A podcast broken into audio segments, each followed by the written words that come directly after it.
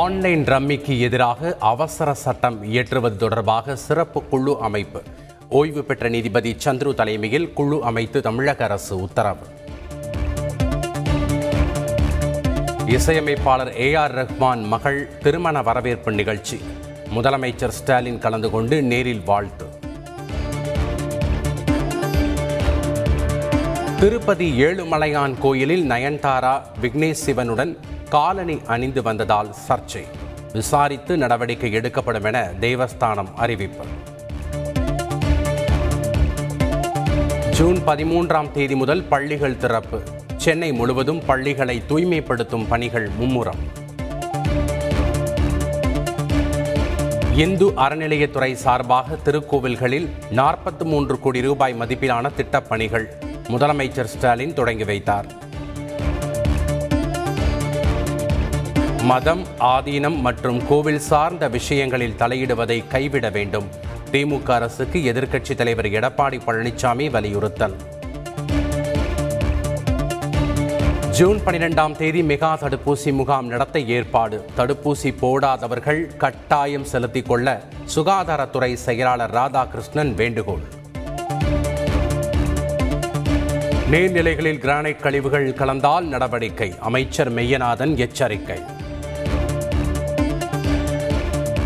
நியாய விலைக்கடை ஊழியர்கள் வரும் பதிமூன்றாம் தேதி முதல் காலவரையற்ற வேலை நிறுத்தம் அறிவிப்பு. வேலை நிறுத்த நாட்களில் ஊதியம் பிடிக்க அரசு அதிரடி உத்தரவு. நபிகள் நாயகம் குறித்த சர்ச்சைக்குரிய பேச்சுக்கு வலுக்கும் எதிர்ப்பு.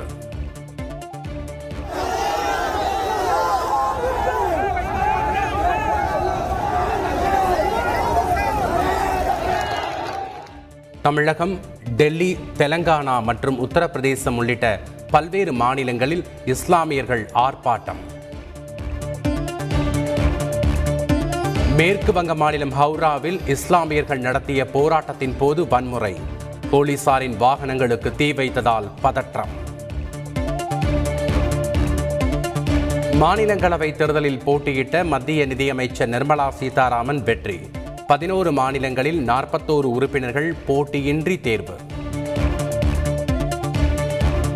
கால் டாக்ஸி ஓட்டுநர் எரித்துக் கொல்லப்பட்ட வழக்கு. உடல் பாகங்களை கண்டெடுத்து போலீசார் தீவிர விசாரணை. கருமுட்டை விற்பனை விவகாரம். சேலம் ஹோசூர் மருத்துவமனைகளுக்கு ஈரோடு போலீசார் சம்மன். அமைச்சர் நேருவின் சகோதரர் ராமஜெயம் கொலை வழக்கு. இரண்டாவது விசாரணை அறிக்கையை சென்னை உயர்நீதிமன்றத்தில் தாக்கல் செய்தது சிறப்பு புலனாய்வு பிரிவு.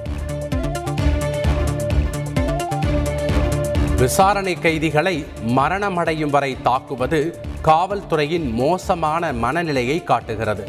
சென்னை உயர்நீதிமன்றம் கண்டனம். தமிழகத்தில் நான்கு மாவட்டங்களில் கனமழைக்கு வாய்ப்பு. சென்னை வானிலை ஆய்வு மையம் தகவல். ஏழுமலையான் கோவிலில் நடிகை தீபிகா படுகோன் வழிபாடு. தந்தையுடன் பெருமாளை தரிசித்தார். இலங்கையில் மாணவர்களுக்கு எதிராக நடத்தப்படும் அடக்குமுறையை கண்டித்து போராட்டம்.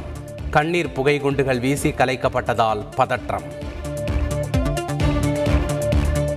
இலங்கைக்கு அறுபத்தைந்தாயிரம் மெட்ரிக் டன் யூரியா வழங்க ஒப்புதல்.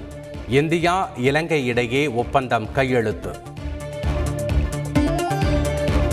பாகிஸ்தான் முன்னாள் அதிபர் பர்வேஷ் முஷரப் கவலைக்கிடம்.